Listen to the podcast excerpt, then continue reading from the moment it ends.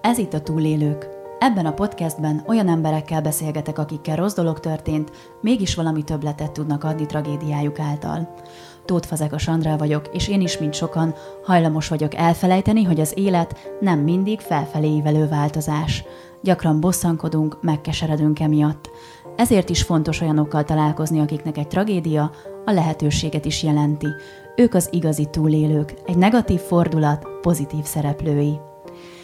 Vendégem Kőboldizsár képzőművész, akinek munkáit kicsik és nagyok is ismerhetik, hiszen szobrokból alkotott játszótereket készít. Ezek a színes népmesei ihletésű játszóterek olyanok, mintha térbeli mesekönyvek lennének. Most azonban nem munkája szépségeiről kérdezem, hanem beszélgetésünk vezérfonalát az a mondat adja, melyet a Belső Tárlat című könyvéből idézek. A magyar értelmiségének két útja van. Az egyik az alkoholizmus, a másik sajnos járhatatlan. Kedves Boldizsár, köszönöm, hogy itt vagy. Én is szeretettel köszöntök mindenkit eh, ezen a borongos és szép napon. Igen, ez most így a nyár utolsó napjai közül az egyik, amikor nagyon-nagyon hideg van most eh, éppen ekkor találkozunk, de még pulóver azért nincs rajtunk. Ki mondta neked ezt a mondatot, és miért? Hát ez igazából a szüleim generációjában volt egy elég gyakran elhangzó vicc vagy poén, de valóságtartalma is volt nyilván. De hát a, én azért úgy nőttem föl gyerekkoromban, hogy a mulatozás és jókedv velejárója volt a hétköznapi életnek. Nyilván amiatt, hogy nem is nagyon volt olyan sok perspektíva a kibontakozásra, biztos, hogy még inkább az emberek így érezték, hogy, hogy az ital az valami fajta vigaszt jelent az életükben, és, és igazából azon próbáltak meg boldogságokhoz jutni az italon keresztül. Uh-huh. A művészvilágban nem éppen sik bevallani azt, hogy ha valaki iszik, valaki alkoholizál, akkor az egy probléma is lehet. Sőt, azt szokták mondani, hogy az alkotásnak kifejezetten kedvez az ital, és mintha a művészeknek legális lenne előtte és közben meg utána is iszogatni. Értéged valamilyen megkülönböztetés miatt, hogy bevallottad, hogy alkoholista voltál? E, nem, nem. Nagyon jó e, reakciókat kaptam igazából. Hát nyilván azoktól az emberektől, akik máskülönben is ismertek. Hát igen, az volt, volt egy ilyen, hogy a, egy művész, hogyha nagyon sokat iszik, az, az, az soha nem válhat alkoholistává, csak egyre bohémebb lesz. Tehát volt egy ilyen dolog, az biztos, hogy, hogy a művészeknél még inkább megengedett volt, vagy, vagy hogy mondjam, ott nem, legtöbbször az alkotó folyamat az nem jár olyan balesetveszélyekkel, mint sok más munkahely, és viszont egy nagyon spirituális gondolkodó helyzet, amiben azért nem véletlen, hogy régen a sámánok is használtak néha bizonyos eszközöket, meg szereket. Hát nyilván a, a mérték az nem mindegy, meg hogy az embernek ez az életére mennyire telepszik rá, de mondjuk én most se gondolom azt, hogy ez a dolog mm, egy egyértelműen káros dolog, tehát, tehát egy nagyon szép hagyomány van, egy nagyon szép kultúrája van az ivásnak, ami valamilyen szinten tényleg a spirituális keresését egy művésznek megsegíti. Uh-huh. Mi így visszatekintve, akkor gondolom, hogy tudsz mondani olyan pontot, amikor ez eltorzult, és átfordult, és alkoholista lettél, ha még akkor te nem is tudtad ezt, hogy ez mikor van. Igen, hát én azt kell tudni, hogy én, én azért tényleg úgy nőttem föl, hogy olyan embert nem ismertem magam körül, aki mondjuk ne ivott volna, és napközben is, vagy bármikor. Nem mondanám, hogy alkoholisták voltak ezek a csodálatos emberek, akik körülöttem voltak, és so- sok nagy művész, de az biztos, hogy az italozás az teljesen hozzá tartozott a, az élethez, és hát igazából én viszont valahogy ösztönösen féltem az italtól, tehát én 18 éves koromig egy korty alkoholt sem ittam, hiába kínáltak szilveszterkor, hogy egy pesgővel kocincsak, vagy ilyesmi, mert nem, nem akartam. Mind a mellett nagyon szerettem a szüleimet, akik szintén italos emberek voltak. Hát, tehát megem, megemlíthetjük őket, mert nemrég mentek el ők is. Hát ők, ők nagyon nagy művészek, tehát Kőpál, az édesapám egy nagyszerű szobrász, és Péter Figizel, az édesanyám pedig egy nagyszerű festőművész volt és hogy hát az ő generációjukban ez eléggé természetes volt, hogy volt, volt mindig italozás. Én őket nagyon szerettem, de valamilyen szinten gondolom gyerekkoromban is átéltem ezeknek a negatív részét is, a, a zavaros beszédet, a furcsa hangulatokat, ezeket, és, és valamilyen szinten tartózkodtam tőle. De amikor 18 éves koromban egy pesgőt rám bíztak egyszer, hogy bontsam ki, és egy lánytársaságban voltam, nagyon zavarba is voltam, és akkor máig emlékszem erre az érzésre, hogy kibontom a pesgőt kérésre, és az ugye kihabzik, és, és ösztönösen beleiszom. És akkor megérzem azt, hogy ez milyen finom. És akkor elkezdem így kortyolgatni. És, és rájövök, hogy hát ez, ez, ez finom is, meg nagyon sok tüzet is ad, és érdekes módon aznap este már vidáman társalogtam mindenkivel, úgyhogy korábban meg egy gátlásos ember voltam. Tehát úgy éltem meg, mint egy varázsitalt az alkohollal való találkozást. És akkor viszonylag rövid idő alatt, tehát mondjuk 20, 18-tól 25 éves koromig, már elég jelentős mennyiségű alkoholt megittam. Jártam közben mezőgazdasági főiskolára, ahol szintén egy, majdnem, hogy azt mondanám, hogy fehér holló, aki nem iszik. És utána pedig a képzőművészeti egyetemet végeztem el, és hát ott is azért elég rendesen volt a, a, az együttműködésnek és együttalkotás közbeni folyamatos italozás, az, az teljesen hétköznapi volt. Hát nagyon sok társam ugyanezt csinálta, viszont amit magamon észrevettem különbséget, hogy én sokkal vehemensebben tudok neki látni az italozásnak, szóval én tényleg nem a, a jó ízéért ittam már az elején sem, hanem azért, hogy, hogy valami nagyon drasztikusat változtasson én rajtam. Azt meg, meg is éltem ezt a változást, nagyon felszabadult lettem, nagyon jó pofa, népszerű és egy ilyen félénk kisfiúból hirtelen egy ilyen társaság középpontjává tudtam válni, és ezt én, én ennek a dolognak tudtam be és akkor így összekapcsolódott a fejembe, hogy nagyon szeretem édesapámat, édesanyámat, azt a sok embert, aki, akit látok italozni körülöttem, és az mind italozik, és akkor ez valószínűleg ez így nem baj. Uh-huh. Nem baj. Szóval, hogy, hogy úgy, úgy éreztem, hogy most megtaláltam a helyemet a világban. És biztonságot és, és örömöt okozott az ital. És, és és úgy éreztem, hogy mindig, amikor italozhatunk is közben, akkor minden sokkal jobb. Tehát egyébként is jónak láttam az életet, de az még rátett egy lapáttal. Egy bizonyos elfogadottságot is éreztél? Hát igen, tehát amikor tényleg nem kell attól félnem, hogy, hogy én, én, én hozzám most mit szólnak, mert engem az nem zavar, hogyha ha esetleg nem nem vagyok szimpatikus, míg józanul meg nagyon szorongós voltam. Tehát tényleg éjszakáimban is szorongós voltam, meg a nappalaimban is. Mm. De tényleg egy meg sem mertem szólalni típus voltam.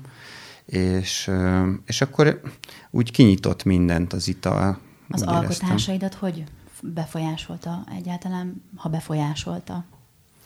Persze, hát uh, igyekeztem úgy megoldani az életemet, hogy befolyásolja az alkotásomat az alkohol, és uh, hát ez nem volt nehéz. Kezdetben a művészbarátokkal gazdagon körülvéve nem kellett hosszasan rábeszélni senkit, hogy kezdjünk el rendesen italozni, és uh, amikor egyedül voltam sokat, aztán később ilyen helyzetbe kerültem, akkor váltam tulajdonképpen ilyen e- e- egyedülivóvá, ami már az alkoholizmusnak egy elég komoly jele, tehát amikor nem, nem azért iszik már az ember, mert kínálgatják, és akkor elfogadja. Uh-huh.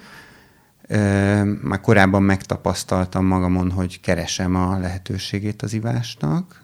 Akár direkt ezért szervezel társaságot, vagy ezért hogy Tulajdonképpen igen, ez nagy, nagy motivációs uh-huh. erő volt mindig tudtam, hogy kik azok az emberek, akikre biztosan számíthatok, hogy lesz náluk valami nagyon jó pia elrejtve valahol. és, és akkor tényleg azt mondanám, hogy nagyon-nagyon boldog és szép beszélgetések kapcsolódtak ehhez, nagyon mm, jó kis kocsmázások, hogy így mondjam. És viszont, hát mondom, egy pár év alatt kerültem olyan helyzetbe, hogy élettanilag az történt velem, hogy két gyönyörű kisfiam született, és a feleségemmel, Gulyás Annával nagyon-nagyon nagy mm, próbákban voltunk, tehát hogy olyan szinten, hogy én még egyetemre jártam, ő már végzett, de hogy nem volt úgy rendes egzisztenciánk, és bár szüleink támogattak minket, de, de az azért nem volt egy biztonság. Tehát volt egy anyagi szorongás, a lakásunk is elég romos volt, nem tudtuk, hogy hogyan mm, újítsuk fel. Szóval elég sok minden körbevett minket, ami miatt így sok szorongás volt, és én meg sokat voltam úgy egyedül, hogy, hogy találjam ki, hogy mit csináljak, és akkor csináltam grafikákat, meg egy bibliai sorozatot festettem a pincénkbe. Ez is olyan jellemző, hogy a pincénkbe alakítottam ki egy műtermet magamnak, tükrökkel megpróbáltam bevinni a kinti fényeket ilyen ablak, ablakrendszeren keresztül, és akkor ott fatüzelésű kájhával tüzeltem, és közben részkarcokat próbáltam nyomtatni, és az egész inkább olyan volt, mintha egy pokoljárás lett volna. Mm. Tehát tényleg lent voltam a föld alatt, de úgy is éltem meg, hogy a föld alatt vagyok. De közben meg én ezt, tehát az, az nagyon jellemző erre a dologra, hogy aki ugye benne van és függővé válik, az, az nem ismeri el soha. Tehát, hogy az, az, én nem is tudom, hogy van-e olyan, aki elismeri. Mert, mert igazából mindenki talál végaszokat. Azt mondják, hogy az egy nagyon jellemző tünet, hogy amikor túl sok okot tudsz már felsorolni arra, hogy miért iszol, akkor baj van. Akkor valószínűleg baj van. Tehát, hogy akkor már te már gyűjtöd azokat a mentségeket. mentségeket, igen, hogy, hogy miért van erre szükséged, mert bánatod van, vagy örömöd van, vagy a nem tudom, barátod születésnapja volt, vagy, a, vagy egyszerűen csak találkoztál a valakivel, vagy a nem tudom mi, de ezeket mindig mondod magadnak, mint egy mantrát, hogy, hogy most akkor neked ez, erre szükséged van, ezt meg kell, meg kell innod még. Én is ebbe a szakaszban voltam, nem volt még olyan nagy fizikai problémám belőle, mondjuk egy kicsit meghíztam, tehát olyan egy mázsa körül voltam. És, Most mennyi lesz? 70 kiló? Hát 80 fölött vagyok azért. És, és hát mondjuk a barátokkal nagyon-nagyon boldogság volt, nagyon sokat találkoztam a barátokkal, nagyon sok időmet töltöttem el barátokkal, és az én egyetlen kritikusom, hogy így mondjam, az a feleségem volt, aki viszont, hála Istennek, ő olyannak született, hogy neki nincs szüksége itt arra. Tehát vannak ilyen emberek, akik anélkül is teljesen oldottan tud bármilyen helyzetbe bent lenni, és semmilyen ilyen szorongása nincs, hogyha meg kell szólalni, vagy bármi. És, és ő viszont nem szereti azt, amikor kontroll nélkül marad. Tehát, hogyha érzi, hogy az alkohol egy picit elkezdi befolyásolni a beszédét, vagy a gondolkozását, az olyan mértékben zavarja őt, hogy abban a pillanatban behúzza a féket. És ez egy nagyon jó típus. És sajnos a másik ö, alkat voltam, aki mondjuk, ha másnapos voltam, akkor rögtön gyógysörrel indítani a reggelt. Szerintem ez az egyik leges, legveszélyesebb dolog a világon. Ez is el van terjedve, mint egy ilyen jópofa dolog, hogy hú, fáj a fejed, így áll egy gyógysört. Na most a kémia az így működik, hogy akkor tényleg egy ilyen folyamatos ital alatt tudod tartani a ja, szervezetet. magadat szoktatod rá. Igen, nem? ez egy nagyon jó rászoktatásos módszer a, a gyógysör. Az, az, az, az, igen. Én azt csináltam, és, és hát egyre rosszabbul is voltam az italtól, fizikailag is. Sokszor volt, hogy másnapos voltam, hogy berúgtam, hogy fájt a fejem. És a feleségem pedig egyre türelmetlenebb volt egyre türelmetlenebb volt, és azt mondta, hogy ő el fog válni, hogyha ha én ezt nem, nem változtatok azon, amit csinálok, mert látta nem csak az alkoholizmusomat, hanem látta az ehhez kapcsolódó mellékhatásokat is, amit én ugye nem érzékeltem, de ez a teljes türelmetlenség, a szétesettség, a dolgok nem elintézése, a, mm, az agresszivitás, tehát amikor fe, feldühödök, pont azért, mert bűntudatom van. Szóval az alkoholizmus... Volt bűntudatod? Hát ugye minden alkoholista tele van bűntudattal, mert borzat... azért, mert iszik, vagy más volt Hát igen, képzeld el azt, hogy fölébredsz reggel, és tudod azt, hogy tegnap milyen rossz, hogy berúgtál. Milyen rossz? Milyen rossz? De miért? Hát mert marhára fáj a fejed. Ja, és esetleg jó. mondjuk a felére sem emlékszel annak, hogy mit mondtál meg, hogy mi történt, és, és még azt se tudod, hogy a barátaitól most bocsánatot kell kérned, vagy az elismerést fogod megkapni, hiszen nem voltál eszednél előző nap. Tehát nem tudod, hogy mi történt. Hiszen az elején meg pont ezért kezdtél el inni, hogy csak sunshine, holiday, igen, és, és hogy a, le, hogy a lélek hadáramoljon ki, ugye? Igen, igen, igen. Igen, hát de, de végül is minden kémia így működik, hogyha beviszel egy bármilyen hormont a szervezetedbe, hogy valamit csináljon, akkor nyilván a szervezeted egy idő után immunizálódik, és az alkohol ivásnál is van egy ilyen folyamat, hogy az elején varázsital, aztán már csak egy kis ajzószer, vagy nem tudom, és a végén pedig csak szükséglet. Na és én azért a 25 éves koromra eljutottam a szükséglet szakaszba, amikor már az ember nem most mindig hajat, hogy szép legyen a haja, vagy nem szívesen megy fogorvoshoz, mert úgy gondolja, hogy felesleges. Ezek ilyen kis melléktünetek, amik minden italos emberre jellemzőek. Ö, nem, nem, nem tervezem, nem terveztem semmit. Tehát, hogy ilyen napról napra éltem szinte. Ugye én akkoriban ez a grafikusi életet próbáltam egyenesbe hozni, és, és ott meg nagyon nagy kudarcok tömkelege várt rám. Nem azt mondom, hogy nem kaptam elismerést is, hát azért elég szép könyveket illusztráltam később, de akkor ott valami nagyon-nagyon nem ment. És akkor igazából az, az volt az érdekes, hogy amikor a, a feleségem egyszer hallott egy rádióműsort, és akkor ott hallott arról, hogy van ilyen, hogy Dömösön van egy Kék Kereszt nevű szervezet, és akkor az, ők reformátusok, meg iszákos mentők, meg szenvedélybeteg gyógyítással foglalkoznak, és mivel én református beágyazottságú ember vagyok, vagy lelkész volt a nagyapám, meg én is reformátusként nőttem föl, ezért így gondolta a feleségem, hogy ez majd jó, jó lesz nekem, és, és akkor megmondta, hogy oda el kéne menjek. Hát én persze mondtam, hogy ah, persze, szívesen elmegyek, de közben meg egyáltalán nem szívesen mentem oda el. Csak ő egy válaszutat adott Csak egy nekem, válaszutat, nem? igen. És pallossal a kezébe ott állt, és azt mondta, hogy, hogy én hozom meg a döntést, de amit meghozok, az, az egy életre kell szóljon, mert, mert ő nem szeretné ezt így asszisztálni mellettem, hogy én így egyre jobban leépülök a piától, és közben meg ő meg ott van mellettem, és így ezt, ezt nem akarja. És aztán ennek kapcsán az lett a, az eredmény, hogy, hogy én, én bár nagyon-nagyon féltem ettől az egész megmérettetéstől, Hát ugye korábban nekem voltak magamtól is próbálkozásaim, hogy hónapokra letettem az italt, mert mindig azt szokták mondani az alkoholisták, hogy ő nem alkoholistát, ő hónapokra is le tudja tenni az italt. Mm. Csak hát ez nem így van. Tehát, Attól hogy, még alkoholista. Igen, igen. Tehát ez egy, az alkoholizmus kicsit olyan, mint egy furcsa szerelem, mint egy beteg szerelem. Tehát amikor kialakul közted és az alkohol között egy olyan, olyan szenvedély, hogy a, a, a sejtjeid szintjén vágysz az italra, akkor ő, te már nem te döntöd el, hogy iszol-e vagy nem. Hát azt, azt, meg, azt el tudod dönteni, hogy nem iszol, de ha már iszol egy picit, egy picit is, akkor már utána nem tudsz már a személyiséged vagy, vagy akaraterőd feloldódik, és, és nincs, nincs esélyed.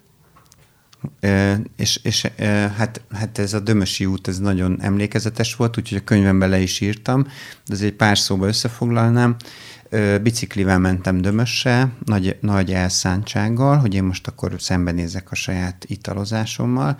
Én nem gondoltam, hogy alkoholista lennék, csak azt gondoltam, hogy szeretem annyira a feleségemet, vagy félek annyira a feleségem mhm. vállásától, hogy, hogy ezt megcsinálom.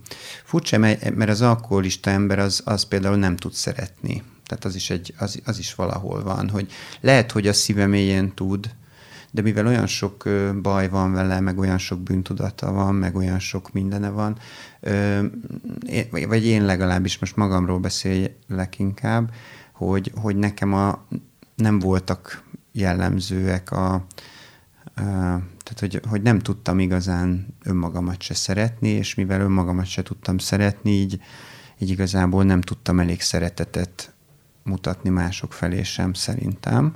De ez már ezen az úton alakult ki? Vagy ez az úton. Tudtad? Nem, ez, ez az italozás útján alakult ki, a, a sok bűntudat miatt, ami rá, rám rakódott. És aztán az volt, hogy amikor mentem Dömösre, akkor ott, ö, ott minden kocsmába megálltam odafelé menet, és mindent megittam két sört egy barátom tanácsára, hogy, hogy ugye ez van. Nagyon érdekes volt egyébként, hogy hogyan álltak hozzá a barátok, hogy azok a barátok, akik a leges legjobban szeretek máig, és, és tényleg nagyon jó emberek, azok mindegyik így nem, nem csak, hogy nem akarta lebeszélni, nem akart engem lebeszélni az ivásról, de viszont megpróbált rábeszélni az ivással. Tehát, hogy egy, nagyon furcsa volt ez így utólag megélni, hogy, hogy aki maga is italozik, lehet, hogy nem alkoholista, csak szeret inni mondjuk, az, az minden porcikájával megpróbálja a másik embert is rávenni arra, hogy így van. Ha, ha látok egy barátomat, aki látom, hogy bajban van, és én nem segítek neki, és nem hívom fel a figyelmemet, figyelmét arra, hogy, hogy vigyázzon ezzel a dologgal, akkor hibát követek el, vagy, vagy mulasztást követek el. Tehát ez kicsit olyan, mint a, mint hogyha a barátomat nem figyelmeztetném, hogy kösse be a biztonsági övet, vagy ilyesmi. Mert szóval szeretem őt, tehát miért ne, miért ne figyelmeztetném. Tehát, hogy Anna nagyon sok jót tett ezzel velem, és volt még egy fontos ember, akit még sosem említettem, az egy éjjel-nappali közértes volt, Na. akihez én rob, motoroztam akkoriban nagyon sokat, ugye részegen. Vagy nem azt mondom, hogy részegen, de sokszor italos állapotban és akkor lementem hozzá ö, még sört venni, éjszaka, és álltam a bukós isakkal, és kértem négy sört, és odatta, és miután odatta, meg kifizettem, azt mondta nekem, hogy én téged mélységesen megvetlek. Ho. És így ránéztem, egy ilyen kis vékony dongájú srác volt, hogy most ő kötözködni akar, vagy mi? Csak mi ketten voltunk a boltba. És mondta, hogy Azért vetlek meg, mert látom, hogy bukós isak van a kezedbe, tehát motorral jöttél, vettél négy sört, és érzem, hogy sörszagod van, tehát már biztos, hogy ittál, meg most még fogsz is inni. Ha elesel a motorral, mert részeg vagy, és meghalsz, az a te döntésed. De mit fogsz akkor csinálni, hogyha a motorral elütsz egy gyermeket? Hogy fogsz annak a gyerek szüleinek a szemébe nézni? Lehet, hogy azt a gyereket úgy ütöd el, hogy hogy nem is vagy vétkes a, abba, hogy elütötted, de pont italos állapotba ütöd el, akkor nem mondhatod azt, hogy nem vagy vétkes. És akkor onnantól kezdve te ezt az egészet hova teszed magadba? És ez a, ez a srác, máig emlékszem, egy ilyen kis zsíros, barnahajú, ilyen kis gülüsszemű, ilyen kis... Tehát így nagyon, nagyon fura kis pacák volt. Én akkor nagyon erősen gondolkoztam, hogy bal kézzel vagy jobbal üssem meg erősebben a, a nagy tanácsaiért cserébe, majd kicsit bosszankodva ott hagytam, és utólag azt gondolom, hogy egy angyallal találkoztam. Tehát, hogy ő nem is ember volt, hanem egy angyal. Mert, mert amiket mondott, azt nem is értem, hogy honnan szedte, meg annyira, annyira komplex módon elemezte ki az én egész helyzetemet, ahogy se barátok, se pszichológus, de még csak a feleségem se tudta.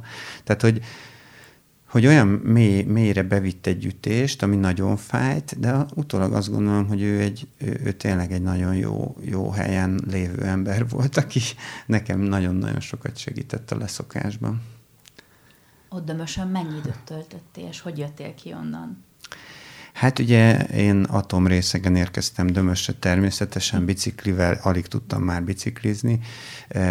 Öt órát késtem a, a, az indító időpontról, mert hát messze is van Dömös, azt sem értem föl természetesen. meg hát ugye minden kocsmában néhány hát, sör. Telik az idő, igen. Igen.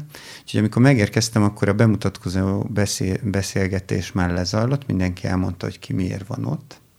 Úgyhogy rám vártak, csak én belefogtam, elmondtam, hogy én azért vagyok itt, mert a feleségem ragaszkodott hozzá, hogy jöjjek el ide, de egyébként nekem a rivással igazából nincs komoly bajom. Jól megy. És, igen, akkor, akkor óriási röhögés tört ki a terembe, mert én nem hallhattam, de előtte ugye ott volt 35 ember beutalva, és mind a 35 ember ugyanezt mondta nagyjából. Tényleg olyan arcokkal voltam egy tíz napig, hogy filmet lehetett volna forgatni, tehát mint hogyha Rejtőjenő írt volna egy ilyen könyvet, tehát körülbelül a Tuskó Hopkins, a izé, Flick Jimmy, a nem tudom ki, ezek ott voltak valóságosan is. Egyiknek se volt foga, volt, aki börtönből jött ki, volt, aki utcán élt, volt, aki nem tudom, tehát egy iszonyú durva életsorsok, volt, aki anyuka volt, de, de már minden gyereke ott hagyta, volt, aki mindegyik mögött ilyen dráma, drámák. Én voltam a kis pályás a csapatból, mondtam, hogy a feleségem haragudott érte, akkor úgy néztek is rám, na és még valami esetleg nincs valami, valami keményebb sztori is mögötte, de, de az nem volt, hál' Istennek. Viszont hát az, az, az fantasztikus volt, amikor így átélni a tíz nap alatt azt, hogy ezek az emberek, akik tényleg, tényleg lehet, lehet rajtuk látni, hogy, hogy, hogy gyakorlatilag így, így szegények így teljesen a, a gödör szélén vannak, és akkor tíz nap múlva elkezdenek énekelni. Mert mindig van éneklés, meg imádság. És az van, hogy a orvosi segítséget is adnak, tehát van ott egy orvosnő, aki vizsgál, bármikor megvizsgálja a beteget, vagy a beutaltat STK alapon, tehát ingyenes módon segít gyógyszerekkel, hogyha nehéz leszokni, tehát hogy van, vannak erre gyógyszeres segítségek. Na, na mindesetre, hogy ott, ott voltunk, és akkor vannak ilyen kis alkalmak, amikor kis csoportban te magad mesélhetsz arról, hogy mi, mi mindent éltél át, kicsit így pszichologizáljuk is egymást óhatatlanul, és megsegítjük egymás lelkét. És hát aki oda megy, az mondjuk majdnem, hogy száz százalékban ateista, tehát nem, nem reformátusok járnak oda általában, hanem, hanem, hanem azok, akik igazából nem vetik meg azt, hogy egy, egy vallásos helyszín az nem elriasztó számukra, vagy hogy mondjam. Vagy, vagy, vagy lehet, hogy elriasztó számukra, de a családjuk oda viszi mégis őket, vagy sok hely miatt kerülnek oda. Úgyhogy az emberek nagy részének az, hogy imádkozzon, vagy a saját belső ügyeiről nyíltan beszéljen, vagy az, hogy, vagy hogy ő figyelnek mások, mi alatt ő beszél, ez, ezek ismeretlenek voltak ezeknek az embereknek nagy részt. És hogy azt megélni, hogy ezek, ezekből az emberekből tíz nap múlva milyen gyönyörűségek jönnek elő, hogy mindegyikben vannak kincsek, amik el vannak rejtve, amiket ez a, ez a súlyos drog, ez az alkohol, ez, ez tulajdonképpen elmos, nem látszik, látszanak ezek a kincsek, és akkor leszokik tíz napra, mert utána a legtöbbje visszaesik sajnos, de leszokik, és akkor minden, minden csodára fordul. Az alatt a tíz nap alatt. Nekem, meg, meg a, a tíz nap alatt az, a, az Isten egyszerűen megérintett. Tehát nekem semmi, semmi saját érdemem nincs a leszokásban, úgymond, mert, mert csak annyi, hogy, hogy kinyitottam a szívemet. Tehát, hogy ami ott történt, azt én nem, nem én befolyásoltam. És, és mondhatni, hogy máshogy is alakulhatott volna. Én akkor két, dob, két doboz vagy két karton cigit vittem magammal, hogy akkor, ha még nem iszom, addig dohányo, dohányozni fogok. És a másik napon a két karton cigarettámat is elajándékoztam, mert hirtelen nem értettem, hogy miért akarok cigizni. Tehát, hogy hirtelen tudod, így, így ilyen párfordulás következett be a lelkembe. Már a második napon Isten érintésére? Igen, és nem, nem, és nem amiatt, hogy én, én nem ittam, hanem azok az emberek, akik körülöttem voltak, azoknak nagyon közelről láttam a nyomorúságát. Nagyon-nagyon átéltem az ő fájdalmaikat. Nagyon átéltem azt, hogy én is pontosan ugyanezen az úton indultam el. Az, hogy még nem tartottam ott, az csak időkérdése volt. Mm. És átéltem azt, hogy, hogy ők hogy elkezdenek változni a sok énekléstől, meg imádságtól, meg beszélgetéstől. Egyszer csak, persze ezek az emberek se énekelni nem tudtak, se imádkozni nem tudtak, se beszélgetni. És a változás az az volt, hogy elkezdték ezeket uh-huh. csinálni. Azt nem tudom utólag, hogy az Istennel ennyire erős és mély kapcsolatom akkor is lehetett-e volna, ha, ha nem járom végig a tékozló fiúnak a, az útját. Szóval, szóval ebbe azért, tehát, hogy nyilván én senkit se bíztatok arra, hogy válj alkoholistává azért, hogy utána csodálatos istenélményed lehessen, amikor már majdnem összeomlott az egész életed, mert nincsenek receptek, de, de az biztos, hogy, hogy nagyon sokat tanultam ebből az egész történetből.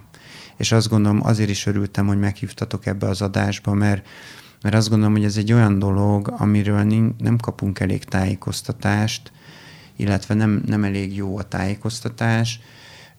Szerintem sokkal több figyelmeztetés kell az ifjúságnak, hogy ne szakadjon át az a gát, ne, ne borítsa el az életüket a szenvedély. Tehát régen azért egy ilyen régi kultúrában nagyon erős gyakorlatok voltak arra, hogy a saját szenvedélyeidet hogyan tudod megzabolázni. És ez mára nincs. Tehát mára az van a, a közkánonban, hogy hogy neked jogod van megélni a, az örömöket, a boldogságot, ha az gyógyszerrel tudod megtenni, akkor azzal tedd meg, ha alkohollal, akkor azzal tedd meg. Tehát van egy, van egy ilyen fajta legalizációja a drogozásnak, és nem csak az alkoholról beszélek, hanem, hanem az összes többi legális és illegális drogról. Tehát, hogy, hogy régen egy törzsi kultúrában ennek, vagy, vagy egy népi, népi világban, szóval nyilván egy magyar paraszti világban mondjuk egy, egy mulatásnak, vagy egy, egy disznóülésen való pálinkázásnak megvoltak a maga helyei és a maga hagyományai. És aztán gondolom, hogy a szocializmus ezt, ahogy fel tördelte, vagy eltüntette ezt a hagyományt, meg a kapitalizmus is ugye ezt csinálta a másik oldalon, egy ilyen nagy űr keletkezett igazából, ami egy, egy társadalmi válság. Tehát, hogy most az, hogy mi városi értelmiségiek megküzdünk az alkoholizmussal, az csak a tejszínhab teteje, tehát, hogy, hogy azért az országban a nagy részében olyan fajta kilátástalanságban és alkoholizmusban élnek emberek, amik ö, megváltozhatnának, de ahhoz az első az, hogy szembe kell nézni ezzel, hogy alkoholizmus van, hogy szenvedélybetegség van, hogy le kell róla szokni, ennyi. És, és ö, nem kell az alkohol eltűnjön a világból, csak, ö, csak a mértéket meg kell tanítani, a kultúráját az ivásnak meg kell tanítani, nagyon sokat kell figyelmeztetni a fiatalokat, akik mind veszélyeztetettek. Kedves hallgató! Ha úgy gondolod, hogy másoknak is hallania kellene az igazi túlélőkről, oszd meg velük ezt a podcastot.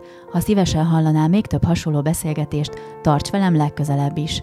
Ennek a podcastnak van egy Facebook oldala is, keresd így, Túlélők Podcast.